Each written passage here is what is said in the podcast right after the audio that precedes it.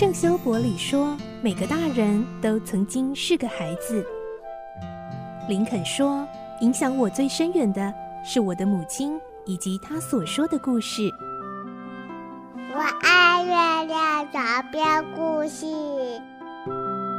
晚安，月亮床边故事。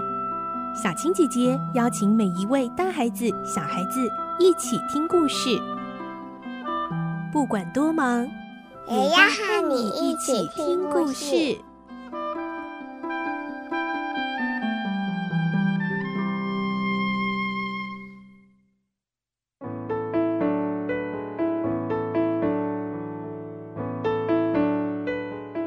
晚安，欢迎你和我们一起听故事。我是小青姐姐。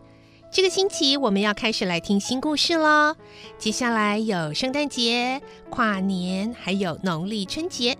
我们安排了这个大朋友、小朋友都会非常喜欢的故事来陪伴大家哦。那就是《小飞侠》。我们的故事内容取材自东方出版社《世界少年文学必读经典六十》《小飞侠》同名书籍。如果是晚安的忠实听众，你可能会发现，诶，小飞侠的故事，小青姐姐是不是之前有说过呢？没错，不过呢，那是很多年以前了，小青姐姐一人分饰多角说的。而我们这一次呢，要听的是全新制作，有专业的配音员来扮演角色，一起来说的小飞侠的故事哦。小飞侠的作者是英国的作家詹姆斯·巴利。他是为了纪念自己的哥哥，所以写出了小飞侠的故事。他的哥哥在十三岁的时候，因为一场意外过世了，所以对他来说，哥哥就像是停留在记忆中一个永远不会长大的孩子。也因此，小飞侠中的主角彼得最常说的就是那句：“我不要长大，我要永远当小孩。”今天第一集的故事，我们会来听到。故事就是从史达林先生和史达林太太和他们的孩子某一天晚上所发生的事情而开始的哦。来听今天的故事，《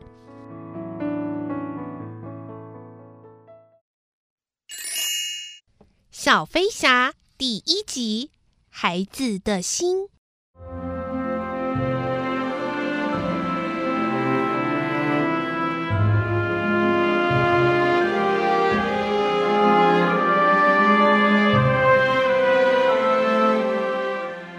所有的小孩都会长大，不论睡的时候、醒的时候、笑的时候或哭的时候，时间都不停息地催促着，绝不放慢脚步，也从不和人商量。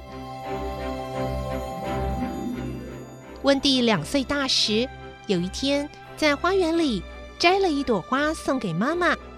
达林太太看到女儿摇摇摆摆的小个子。红彤彤的脸蛋，甜甜的笑容，短短的手臂和圆滚滚的肚子，不禁感动地摸着胸口说：“哦，我可爱的小宝贝，真希望你永远都不要长大。”尽管如此，时间并没有因为他的期待而稍作停留，照样一晃眼就让温蒂长到八岁了。当年那个浑圆甜美的小女孩。现在非但不会缠着要爸爸妈妈抱，反而还会帮忙照顾两个弟弟呢。瞧，他不正和他们玩扮家家酒吗？大弟约翰假装拿着箭在射高空的红鹤，咻！他眼睛直盯住墙上的衣架影子，转个身，懊恼的跺脚：“哎呦，又让他逃走了！”接着就在房里绕圈，追着想象中的红鹤。小弟麦克在两张矮凳中间铺桌巾，他告诉哥哥姐姐：“这是我的屋子，红鹤可以在屋顶上筑巢。”温蒂轻拍着两个枕头问：“我的小狼呢？也可以借住在你家吗？他们迷路了，找不到爸爸妈妈，好可怜哦。”好，好。嗯，不过他们在共同的梦想国度空空岛里演着一出没有脚本、爱怎么发展就怎么发展的戏，有时各玩各的，有时又很巧妙地穿梭在别人的故事中，来去自如，热闹非凡。麦可成天忙着为他的好朋友红鹤筑巢，红鹤则在湖泊间飞来飞去，忘了回家。约翰住在一艘搁浅的船上，随时准备追赶入侵领土的红鹤。温蒂则是收留了两只小狼和一只海龟，每天替他们清洗、喂食，并替他们找玩伴。孩子们的游戏常常使达林太太想起自己的童年。她陶醉地看着，直到墙上的挂钟敲响了九次，才从摇椅上站起来，轻声告诉孩子：“小宝贝们，上床睡觉的时间到喽。”约翰很听话地说。哦，红鹤大概也去睡觉了，我明天再来追它。他跳过来亲一下妈妈的脸颊，妈妈晚安。嗯嘛。温蒂和麦克也过来亲妈妈。麦克撒娇的问：“妈妈，你今天不讲故事了吗？”“嗯，先睡吧，今天太晚了，我明天再说哦。”达林太太亲切的吻着每个孩子的额头。晚安，我的宝贝们。温蒂有点惋惜。哎，彼得一定很失望。嗯，那只好请你们替我向他道歉喽。达林太太看着他们上床，告诉他，明天啊，我会讲一个很长很长的故事，好吗？好啊，谢谢妈妈。好啊，啊谢谢妈妈。三个孩子开心的答应。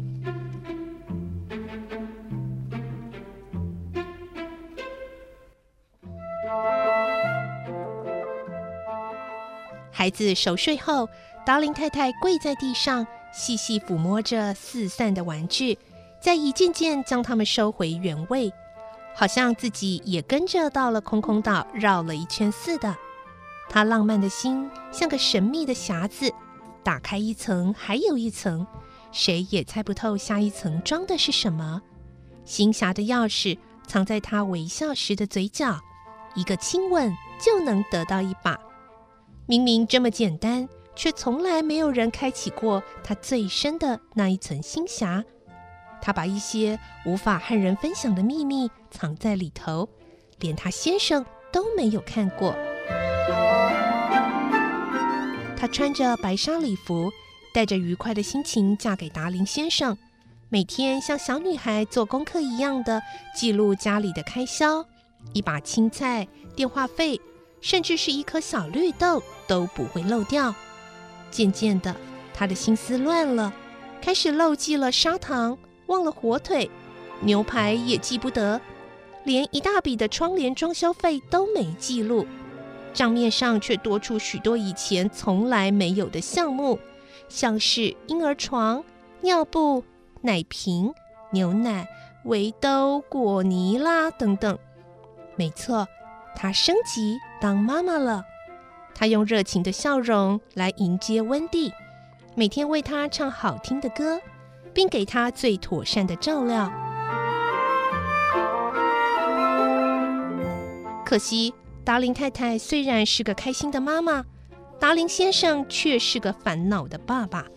他时常坐在温蒂的床边，唉声叹气：“哎呀，又多了一张等待喂食的嘴啊！”那阵子，他手上的股票可跌得厉害呢。接着，约翰和麦克也陆续来报道了。他对太太说。哎呦，你不能老记糊涂账啊！麦可的奶嘴呢？还有约翰的鞋、温蒂的帽子呢？哎呀，这些全部都漏写了，这样我怎么编下个月的家用预算呢？他把荷包看得很紧，再也不放心交由太太理财了。于是做账的工作他一手包下，孩子们的教养就交给太太。和保姆娜娜负责了。娜娜是达林太太从娘家带来的狗，很酷吧？请狗当保姆可不是一件寻常的事。像达林先生那么严谨又无趣的人，怎么会接受呢？当然是经过达林太太再三恳求和保证才做的决定喽。